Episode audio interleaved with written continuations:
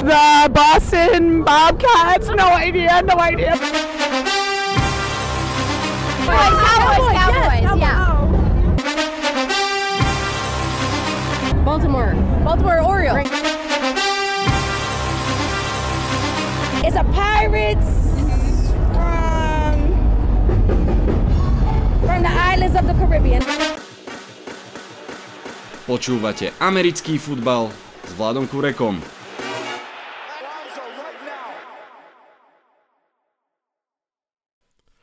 Volám sa Vlado Kurek a hlásim sa vám zo štúdia 8.0. Po kratšej, po dlhšej odmlke tu máme podcast a verím, že naplnený informáciami až po strechu. Ešte sa vrátime k draftu, ako som slúbil, a dáme si tiež postrehy k ohlásenému rozpisu zápasov. Vitajte a počúvajte. Začneme tým rozpisom zápasov, že je to predsa len aktuálne. Je fascinujúce, že aj o tomto sa dá urobiť týždeň plný relácií a že my fanúšikovia to prežívame do takej miery, že keď sa začali vypúšťať také tie prvé správy, tie prvé balóniky informácií, tak si normálne mnohí fanúšikovia robili vlastné scenáre rozpisov, hoci o pár hodín bolo všetko známe. Je o tom veľa materiálu na NFL.com, samozrejme kopa videí. Kluby si robili zaujímavé alebo aj menej zaujímavé ohlásenia rozpisov svojich zápasov. Moji Giants to poňali skrz ako keby escape room, bol také akože OK, ale úplne to ovládli, dobre viete, ľudia z Tennessee Titans, to ste počuli aj na začiatku tohto podcastu, ich oznamovacie video je jedna nádhera, fakt je to strašne vtipné, zdieľal som to všade, kde sa dalo, Facebook, Instagram, Twitter, určite ste to všetci videli, ak nie, tak to napravte. No, k rozpisu samotnému. Každý rok je o tom veľmi veľa zaujímavých informácií. Ja som eh, získal ďalšie zaujímavé z podcastu Petra Kinga. Skúsim pár sem tak rýchlo prezdielať.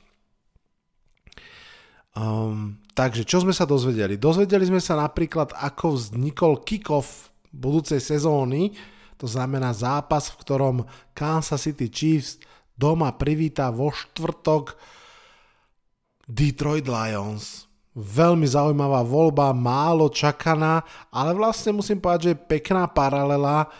Eh, je to vlastne stretnutie dvoch výťazov, nech už to z nejakokoľvek nezvyklo pri Detroite, pretože áno, Detroit Lions vlastne vyhrali ten posledný zápas základnej časti a Kansas City Chiefs vyhrali ten posledný zápas playoff. Teraz sa stretnú v prvom zápase novej sezóny a, a ľudia, ktorí majú na starosti rozpis zápasov, hovorili, že naozaj to bolo niečo, eh, nad čím pôvodne ani neuvažovali, ale potom sa im to stále viac páčilo a hlavne im to umožňovalo robiť niektoré ďalšie zaujímavé rozhodnutia. A čo sa týka tých rozhodnutí a vlastne toho, ako sa ten schedule robí, naozaj to si treba vypočuť, napozerať. Je to milión loptičiek vo vzduchu, s ktorými, s ktorými oni pracujú od takých tých úplne základných, že napríklad pribudli ďalší majiteľia licencií, ďalšie ústa, ktoré treba nasítiť. A aj preto máme viacej prime timeov, ako sme mali. A vrátane úplne nového Black Friday zápasu, vrátane toho, že budú až 3 doubleheadre, minulý sezónu bol iba jeden. A svoje zápasy okrem tradičných televízií majú aj ESPN+, Peacock a tak ďalej a tak ďalej. No a pochopiteľne do toho schedulingu uh, prichádzajú aj také veci, ako sú bejsbolové zápasy a veľké koncerty, ktoré vybukujú zápas. Myslím, že tam spomínali v tom eh, podcaste Petra Kinga práve zápas, ak sa nemýlim, Ravens, ktorý v úvodzovkách doplatil na, na koncert, myslím, Tyler Swift, že, že museli hrať dva zápasy po sebe vonku práve preto, lebo jednoducho nemali voľný zápas. Aj Giants boli zaujímavý bod rozprávania sa v tom podcaste, ono to chvíľku vyzeralo, že budú mať ako prvé, historicky prvé mužstvo v NFL 7 zápasov vonku z prvých 9. Nakoniec to tak nie je ich 6. Um, Oni Bowes, to je práve viceprezident pre scheduling, hovoril, že ako to riešili aj v prípade Giants a že to priebežne konzultovali s majiteľom Giants Johnom Marom a s vedením Giants, pretože im vlastne hrozilo trikrát cestovať cez kontinent z východu na západ, keďže hrajú z, z NFC West a ešte tam majú aj Las Vegas Raiders. Nakoniec cestujú dvakrát, raz je to ako dvojzápasový trip a raz ako trojzápasový trip s tým prvým zápasom potom v Las Vegas. A zaujímavé je, že Giants si vlastne to v podstate vybrali, vybrali si možnosť hrať druhé a tretie kolo po sebe vonku s supermi z NFC West, s tým, že radšej zostanú týždeň vonku, nebudú sa vrácať hore-dole. Mm, a ešte je tam veľmi zaujímavý takeout, ktorý tam spomenuli aj ako reakciu Giants, aj potom pri iných veciach, že vlastne v skutočnosti nejde ani tak o to cestovanie, že toho sa kluby už v súčasnosti až tak neboja, ako sa kedysi o tom hovorilo, že o mnoho viac riešia, s kým hrajú po akom zápase. Inými slovami, že kluby sú pomerne ochotné hrať dva zápasy po sebe vonku, dokonca aj tri, pokiaľ majú vlastne v tom mixe tých zápasov názvem to vo veľkých odzovkách oddychový zápas. Že je pre ich skôr dôležitejšie aby tam mali nejakého ľahšieho supera ako to, aby hrali doma v tom slote. Spomínaný Oni Boss so úsmevom hovoril, že analyzovali, čo je najhoršie v rámci schedulingu pre tými môžu urobiť. Hej, že či už sú to dlhé cestovania, opakované zápasy vonku, cestovanie proti biologickým hodinám, krátky týždeň a tak ďalej, že, že kedy vlastne mužstva najčastejšie prehrávajú a viete, čo im vyšlo? Že najhoršie, čo sa mužstvu môže stať, je, že hrá z Kansas City Chiefs. a s tým scheduling jednoducho nič neurobí. Počúvate 5. sezónu podcastu Americký futbal s Vladom Kurekom. Poďme ďalej k tomu schedulingu. Ešte na chvíľku zostaneme pri New York Giants.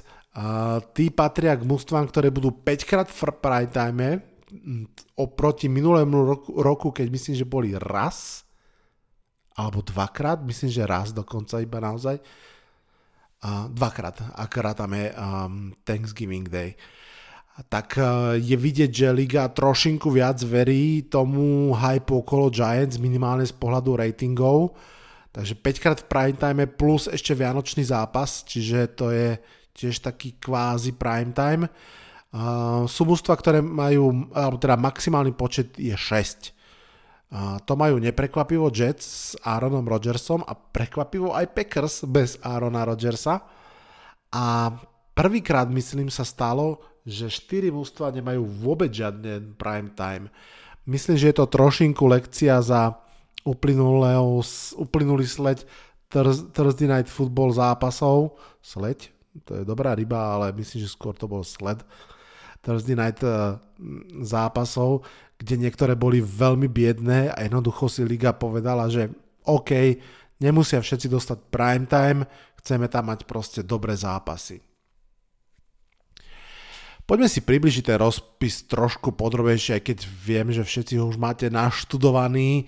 Ja vyťahnem len pár zaujímavých info. Takže, kickov zápas ten štvrtkový eh, v rámci prvého kola obstarajú Chiefs a Lions, to už som spomínal. Ten prvý hrací týždeň, čo je ináč asi najväčšia eufória fanúškovská eh, po tom dlhom čakaní, obsahuje niekoľko veľmi pekných zápasov a zápasových príbehov. Dočkáme sa hneď v prvom kole Panthers proti Falcons, to znamená Bryce Young si dá svoj debut rovno v divíznom dueli a bude bojovať aj proti Bižánovi Robinsonovi. Čaká nás Bengals proti Browns, dôležitý divízny duel, v ktorom sa určite čaká, či bude Deshaun Watson, hashtag 22, stále tým tieňom, čo bol, alebo už veľkým herným superom Burova. Mm, hneď v prvom kole sa stretnú dve vynikajúce obrany, 49ers proti Steelers. Opäť si dáme už neviem koľku stú reprízu duelu Packers-Bears. Historicky myslím, že najčastejší duel v NFL a bude to zase niečo nové, bude to prvýkrát, keď uvidíme Jordana Lava a teda rovno v divíznom dueli proti Fieldsovi. Tie hlavné primetime zápasy prvého kola potom budú patriť New Yorku. Sunday Night Football bude Dallas Cowboys versus New York Football Giants. Bude sa hrať v New Yorku na MetLife Stadium. Mimochodom, Thanksgiving Day duel týchto dvoch mustiev z uplynulej sezóny bol najsledovanejším zápasom základnej časti. Ono, väčšinou zápasy Dallasu naozaj patria k tým úplne najsledovanejším a keď sa stretne Dallas s Giants a Giants majú aspoň trošku formu v prime time, tak to sú väčšinou naozaj tie najsledovanejšie zápasy vôbec. No a Monday Night Football to bude New York Jets proti Buffalo Bills, veľký divízny duel, prvý zápas Aarona Rodgersa v bielozelenom. O tomto vlastne tiež sa rozprávali v podcaste Petra Kinga a on hovoril, že on by sadil 100 dolárov na to, že, že Jets budú hrať prvý Sunday Night Football a pýtal sa ich, že prečo nakoniec nehrajú, že prečo hrajú Monday Night Football? A tí ľudia z schedulingu hovorili, že jednoducho chceli ten zápas úplne ozvláštniť, vyťahnuť ho od všetkých a, a nechať ho ako standalone, ten Monday Night Football, aby sa vlastne odohrala v úvodzovkách už celá tá plejada zápasov prvého kola a aby sa v pondelok od rána do večera rozprávalo iba o tom, že Aaron Rodgers začne svoju bitku v drese triskáčov. Poďme sa ešte pozrieť aj za hranice prvého kola, čo, čo nám tam poukladali hneď v druhom kole. Vynikajúci, veľmi zaujímavý duel. Seahawks pocestujú do Detroitu a budú hrať proti Lions. Gino Smith a Jared Goff boli veľké quarterback príbehy minulej sezóny. Hneď v druhom kole uvidíme, kto si udrží z nich dvoch takéto momentum z tej predošlej sezóny. Takisto hneď v druhom kole iný veľmi zaujímavý quarterback súboj Anthony Richardson proti CJ Stroudovi, čiže Colts proti Texans. A druhý a tretí quarterback tohto draftu sa môžu stretnúť v tomto zápase. A o tom, že CJ Stroud bude startrom Texans asi nepochybuje nikto. Či bude Anthony Richardson, podľa mňa nie je úplne jasné, ale osobne si myslím, že je to vysoko, vysoko pravdepodobné. V treťom týždni nás potom čaká ďalší veľký príbeh. Patriots proti Jets. Jets mali dobré mústvo minulú sezónu, pamätáte si to, ale zlého quarterbacka, dvakrát prehrali s Patriots a všetko to, čo robia teraz, prečo prišiel uh, nový quarterback. Áno, je to, aby postupili do playoff, ale hlavne, aby porazili New England Patriots a hneď v tretí týždeň uvidíme, ako sa im to podarí. Pre Jets je to veľmi ťažký, náročný, osudový úvod, plný proste divizných zápasov v prvom kole proti Bills, v treťom proti Patriots. V šiestom kole nás čaká napríklad Patriots proti Raiders, áno, Belichick versus Josh McDaniels, ale aj zápas Jacoby Myersa, ktorý, pamätáte si tú svoju laterálnu loptu, nesmyselnú, ešte teda v drese Patriots hodil do rúk, koho to bolo? Camerona? A proste do rúk Raiders a Raiders zázračne vyhrali, tak uh, Myers je už v drese Raiders a dá si odvetu v tomto zápase. V šiestom kole Eagles proti Jets, opäť veľmi, veľmi zaujímavý zápas. V deviatom kole v Nemecku vo Frankfurte Dolphins Chiefs, to môže byť skvelý zápas, tu a tam Goailoa versus Patrick Mahomes. No a v jedenastom kole, pomerne neskoro, treba povedať, nás čaká Super Bowl rematch Eagles proti Chiefs asi, asi najočakávanejší zápas podľa mňa celej sezóny. Ako som vravel, Super Bowl rematch, možno aj Super Bowl preview, uvidíme. Rozhodne veľmi, veľmi zaujímavá vec.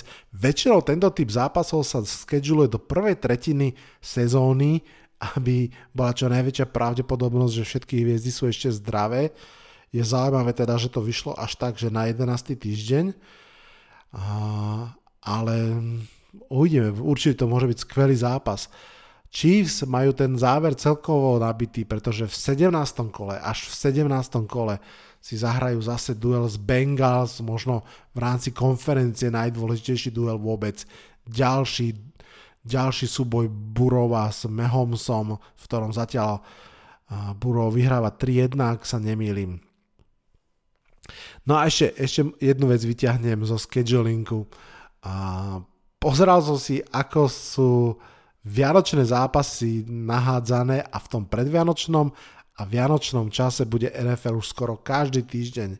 Máme tam samozrejme ešte vlastne Thanksgiving Day, hej, tam sú vlastne tri zápasy, potom, potom týždeň pred Vianocami sa hrá tiež mimo tých klasických dní jeden, teraz neviem slavy ktorý, no a potom ten Vianočný týždeň tam sa hrá vo štvrtok, v sobotu, v nedelu, v pondelok. Čiže naozaj 4, 4 dní, pričom Nedela je 24. december, takže naše Vianoce je to plný slot, 10 zápasov. To bude veľká debata, ako sklbiť rodinu Vianoce, Vianočné zápasy. Ja to budem mať trošku ľahšie, pretože Giants hrajú až 25.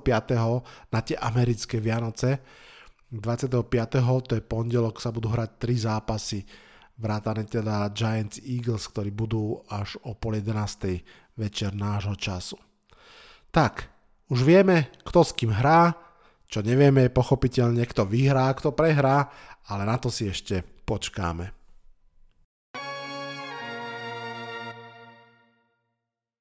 Poďme ešte k tomu spomínanému draftu.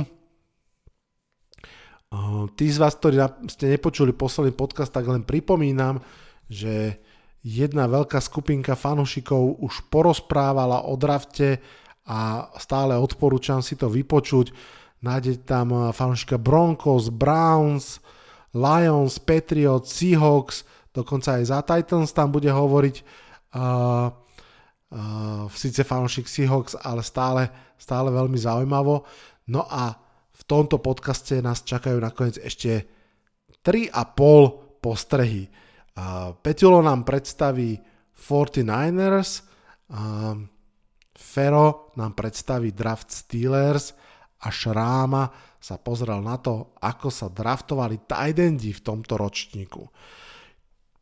Kým príde na tieto tri postrehy, ešte ten polovičný za nás, za Giants, musím povedať, že Giants draft, pochopiteľne som to všade alebo viackrát spomínal, ja osobne som s ním veľmi spokojný, Um, veľmi odlišný od minuloročného draftu, v ktorom vedenie Giants, Joe Shane hlavne teda pochopiteľne v druhom kole dvakrát tradol dole a bol skôr taký trpezlivý.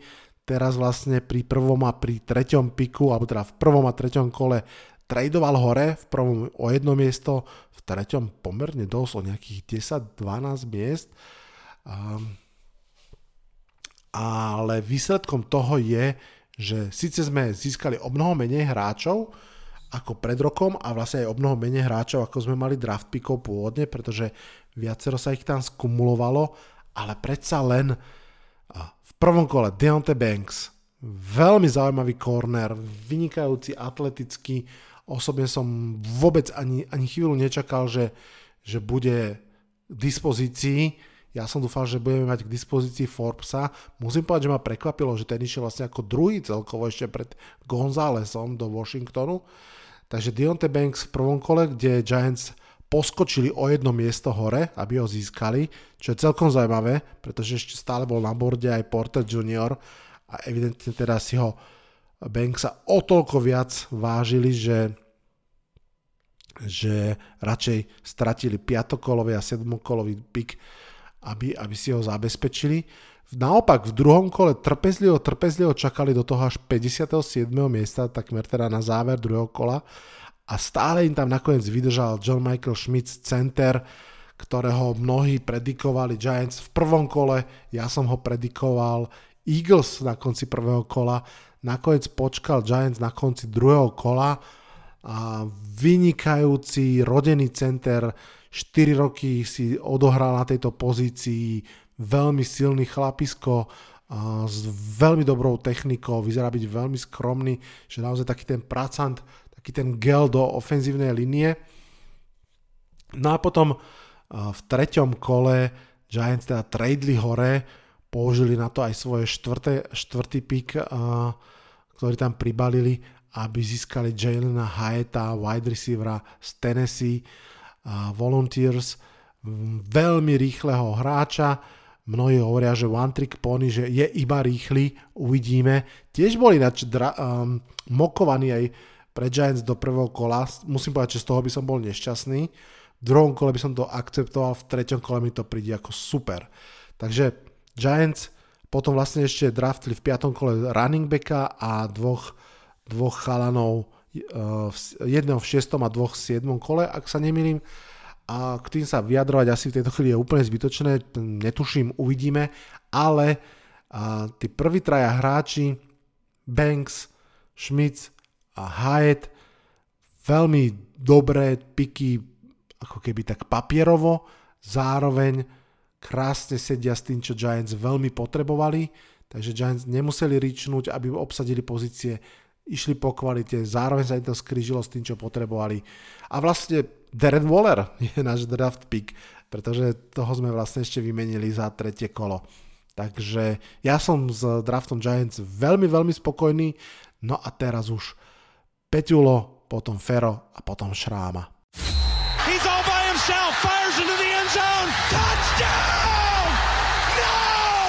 Počúvate americký fotbal s Vladom Kurekom. You are listening to American football with Vlado Kurek. Hold on. That's what I want to see. Ahojte, tu je Peťo alebo Petulo. Potrebujem všetkých fanúšikov podcastu Americký futbal s Vladom Kurekom a rád by som sa s vami podelil o zo pár postrehov eh, z pohľadu fanúšika San Francisco 49ers práve ukončeného draftu v roku 2023. Prvý deň draftu sme ako fanúšikovia Niners boli v celku v pohode, hlavne po informácii, že e, Niners si uplatnili opciu na 5. rok zmluvy pre Brandona Ajuka. Mohli sme byť úplne v kľude a e, bez stresov si vychutnať prvý deň draftu kde nás, alebo mňa osobne zaujal e, iba ťah Houstonu Texans, kedy si e, išli v druhom e, výbere po quarterbacka a v treťom výbere pre Edgea Willa Andersona a získali, teda Arizona Cardinals, náš divizný rival, získal ďalšie výbery v následujúcom drafte čiže pre nás do budúcna celkom výzva. E, druhý deň San Francisco vlastnilo tri výbery, konkrétne kompenzačné výbery na konci tretieho kola. E, keď sa blížil prvý výber e, na čísle 99, tak už napätie stúpalo, ale ešte predtým, než k tomu došlo, San Francisco tradovalo hore pre výber z miesta číslo 87, kde si vybrali Jarana Browna, safety z Penn State. E, bol to trošku nečakaný ťah, nakoľko e, trade smerom hore pre safety ho nebýva úplne štandardným, ale tak e, verím tomu, že, že vedenie týmu videlo v, alebo vidí v Jaronovi Brownovi perspektívu čomu mohlo prispieť aj to, že bol počas Rose Bowlu posledného vyhlásený za defenzívneho MVP. Ako druhý výber zobrali Niners kickera Jakea Moodyho a ak som spomínal, že posun hore pre safetyho bol nezvyčajný, tak výber kickera v treťom kole bola pomerne šúpa pre fanúšikov, pretože nie je zvykom draftovať kickera tak vysoko. Ešte sme poriadne ani nespracovali túto informáciu a v ďalšom výbere si San Francisco zvolilo tight enda Camerona Latuo z Alabamy, čo samozrejme sme tight enda očakávali, ale v tom momente boli na borde porovnateľne lepší tight endi. V sobotu ráno som preto šiel spať s veľmi divnými pocitmi, Ale nič nie je také zlé, ako to človek vníma hneď na prvú. A tento draft mi pripomenul, že veci treba vnímať v kontexte a pozrieť sa na ne aj e, z pozitívnej stránky.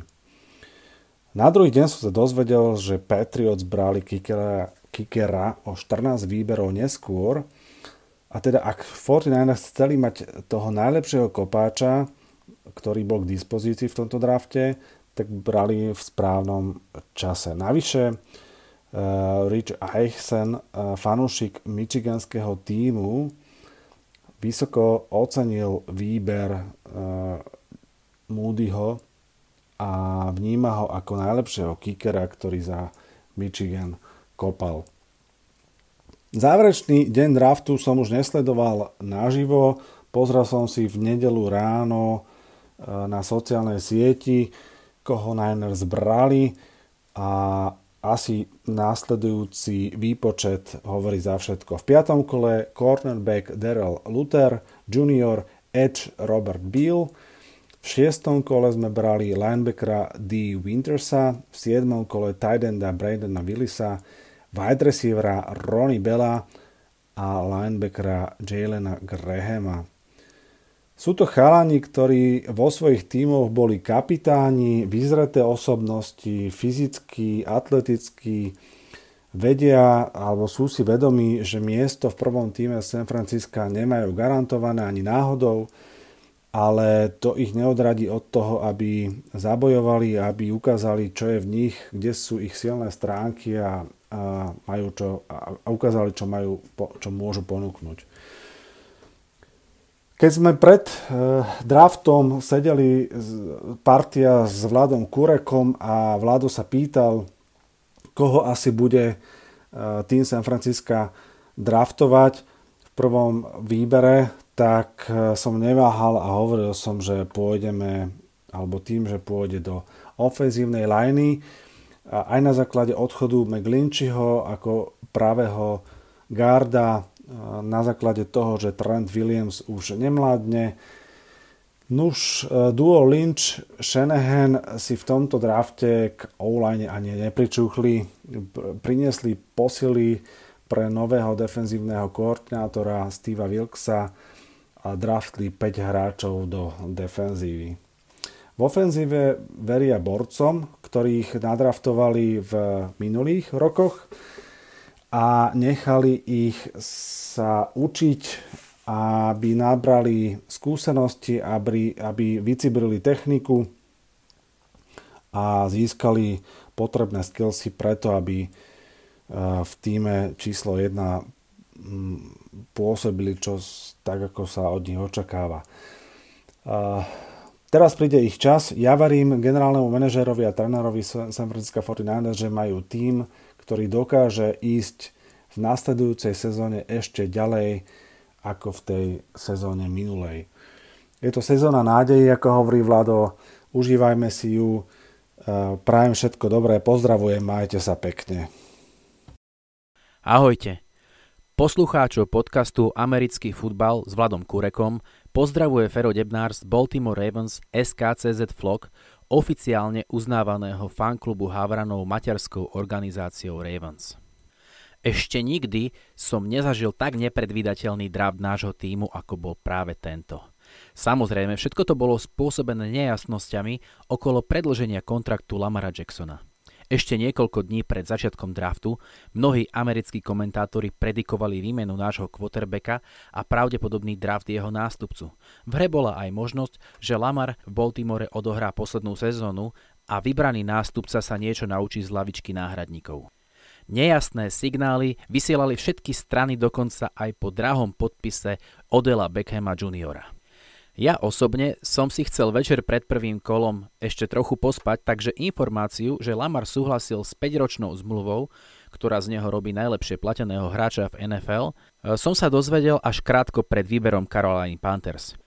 Tým sa pochopiteľne všetko zmenilo a bolo jasné, že Havrani žiadneho quarterbacka v prvých kolách draftu nepotiahnu. A asi najväčšia diera na depth ostala na pozícii cornerbacka. Výber hráča na túto pozíciu v prvom kole sa teda vyslovene natískal. Otázkou bolo, či nejaký kvalitný pre Havranov na 22. mieste zostane. A veru zostal.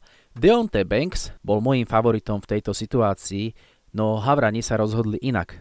Vybrali najlepšieho wide receivera, ktorý bol v danom čase k dispozícii a podľa mnohých najlepšieho v celom drafte, Zeja Flowersa, ktorého prirovnávajú k bývalej hviezde NFL Steveovi Smithovi, ktorý odohral pár sezón aj v drese Baltimore Ravens. A tým dáva management Havranov jasný signál, ako chcú vyskladávať útok. Nový ofenzívny koordinátor Todd Monken, traja noví receivery Flowers, Beckham a Golor a v týme sú stále prvokolový výber z draftu 2021 Bateman, takisto Devin Duvernay a samozrejme tajdendi Andrews a Likely. Útok vzduchom pod taktovkou Lamara Jacksona by teda mal byť najsilnejší, aký sme kedy v Baltimore mali.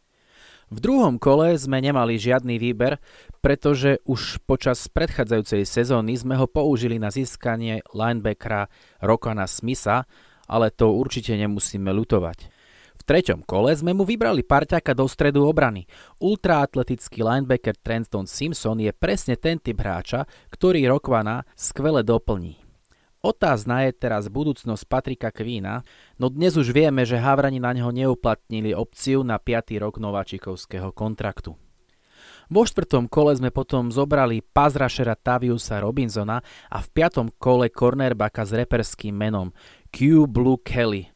Nakoniec v šiestom kole sme zobrali ofenzívneho tekla, ktorý ale v NFL bude pravdepodobne hrať garda, takže sme tým nahradili odchádzajúceho Bena Paversa No a potom som už vypol počítač a radšej sa venoval rodine, takže nakoniec ma prekvapilo, že sme sa ešte tradeli naspäť do 7. kola a získali ďalšieho ofenzívneho garda. Ten nám však určite v nasledujúcej sezóne nepomôže, pretože Andrew Voorhees si pretrhol krížne väzy v kolene počas scouting kombajnu a tak nebude k dispozícii počas celej sezóny. Je to zaujímavý hráč, ktorý bol ešte pár dní pred Scouting Combineom hodnotený ako jeden z piatich najlepších gardov v celom drafte. Takže ak sa dá dokopy, mohol by byť od sezóny 2024 veľmi platnou a dosť lacnou posilou. Mimochodom meno ofenzívneho garda zo 6. kola som nevyslovil zámerne. Najprv nech si na ňom vylámu jazyk americkí komentátori a ja sa ho naučím vyslovovať neskôr. Celkovo sa mi vybraní hráči z tohto ročníka celkom pozdávajú, avšak musím povedať, že kvôli ságe okolo kontraktu pre Lamara Jacksona som si predraftovú atmosféru a celkovú tú horúčku tak ako v predchádzajúcich ročníkoch vôbec neužil.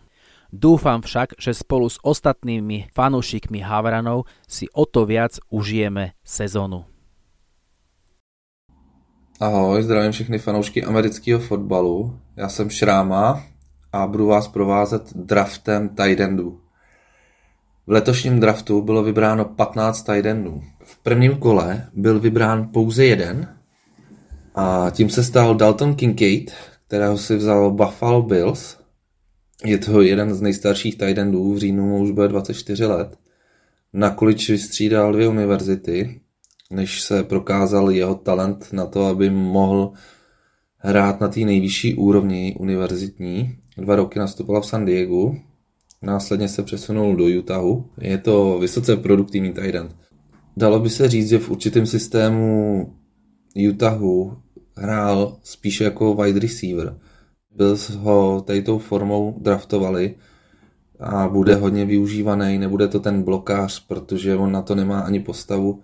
Řekl bych, že to právě on bude se snažit uvolnit prostor pro Stefana Dixe, a Josh Allen má další cíl. Dalton Kincaid do Buffalo Bills dává smysl a hodnotil bych to jako dobrý draft. Dalším eh, draftovaným hráčem byl Sam Laporta, který ho si vzal Detroit Lions a tady musím pokračovat. To je vynikající draft. To je jeden z nejproduktivnějších tight. Jeho produkce byla omezena špatnou quarterbacka z Iowa Petrase, který vlastně jeho pasová e, kompletace často nepřesahovala ani 50%, čímž byl Laporta samozřejmě trošku omezený. Jeho atletika a rychlost je skvělá, dokáže hru roztahovat a úžasný chytací schopnosti, takže v Detroitu má velký potenciál, že najde své místo a myslím si, že to je vynikající draft i z pohledu Detroitu. Sice jeho postava je trošku limitem a přirozená síla ho může trošku limitovat v blokování, nebude to elita, ale v tom systému, pokud bude Hendon Hooker, jestli bude budoucím startingem, tak si myslím, že Laporta tam najde velký, velký prostor pro nějaký svůj rozvoj a může to být velkým hráčem NFL. Jako třetí tight end na draftu byl vybrán Michael Mayer ve druhém kole Las Vegas Raiders a z pohledu Las Vegas to beru jako vynikající pick. Vzali si vlastně jednoho z nejvšestranějších tight endů, který dokáže uplatnit svoji postavu, atletické dovednosti. Je to podle mě nejkomplexnější tight end na draftu. Dokáže chytat, blokovat, přizpůsobovat se. Je málo kdy vyvedený z míry. Je to tight end pro velké hry. Nemá sice elitní rychlost a často vypadá neohrabaně, ale je to neúnavný hráč, který může být využívaný prakticky celý zápas. On byl zvyklý v Notre Dame nastupovat jako ústřední postava, měl stojardové zápasy, byl produktivní a pro Jimmy Garapola naprosto ideální pick. Jestli ve 49ers byl zvyklý na Georgia Kittla, teď si zvykne na Michael Mayera a myslím si, že tahle dvojice, pokud Las Vegas uh, bude v něčem nebezpečný, tak právě tady ta dvojice Jimmy Garapolo a Michael Mayer budou nejdůležitějšími hráči, co se týče ofenzívy. Čtvrtým tight na draftu byl vybrán eh, Luke Musgrave, Green Bay Packers, potřebovali zacelit díru po odchodu Tonyana do Chicago a je to další povedený draft z pohledu Green Bay. Jeho rychlost a rozměry jsou na vynikající úrovni, má schopnost, aby byl vynikajícím blokařem a zachytávačem v systému Green Bay Packers to dává naprostý smysl, že si draftovali dva tight endy do konce třetího kola. Draftovali si totiž ještě Tucker Crafta z druhodivizního South Dakota State, který je odlišným samozřejmě tight endem, ale je to, je to určitě povedený draft z pohledu tight endu a Green Bay Packers se mají na co těšit. Naopak nepovedený draft bych zhodnotil, co se týče endu, Eh, výběr Dallasu Cowboys. Ve druhém kole si vzali Luka Shoemakera z Michiganu, který bude určitě tajden číslo dva. On má sice silné ruce, má nadání, které se začalo projevovat samozřejmě v pozdějším věku uh, univerzitní kariéry. A co se týče zachytávání a pasové hry, není to velkým hráčem pro nějakou konstantní hru, takže se nedá očekávat, že by Jakea Fergusona mohl vytlačit ze sestavy. Přestože byl draftovaný ve druhém kole a nechceš draftovat ve druhém kole hráče, s kterým nemáš nějaký úmysly ho nenasazovat eh, mezi startingy. Jo, hlavní úloha by měla být vytvářet prostor pro Daka, což je trošku otazníkem, jestli to zvládne. Samozřejmě v Michiganu to zvládal, ale na vyšší úrovni to je zatím velký otazník. Šestým pikem, eh, co se týče Titanů, eh, se stal Brenton Strange, která si vzal Jackson Jaguars ve druhém kole. A taky nemůžu jinak, než že špatný draft. Myslím si, že sice je to silný blokář, výbušný, rychlostně vybavený, ale není to rozdílový hráč. Eh, nemyslím si, že by měl Ingrama nějakým způsobem ohrozit. Navíc on eh, měl často problémy jeden na jednoho. Nemyslím si, že Jackson draftovali dobře a hodnotil bych to špatně. Největší překvapení, co se týče draftu tight z mého pohledu, byl Daniel Washington, který se propadl až do třetího kola, kde si ho vybrali Pittsburgh Steelers je to vynikající blokař, který, který ho samozřejmě často limitovali zranění na college, ale jeho fyzické a atletické dovednosti jsou na tak velké úrovni, že se jeho kariéra může u Steelers dobře rozvíjet. Není to sice typický blokař, ale má dovednosti, aby zachytával míče a vhodně blokoval.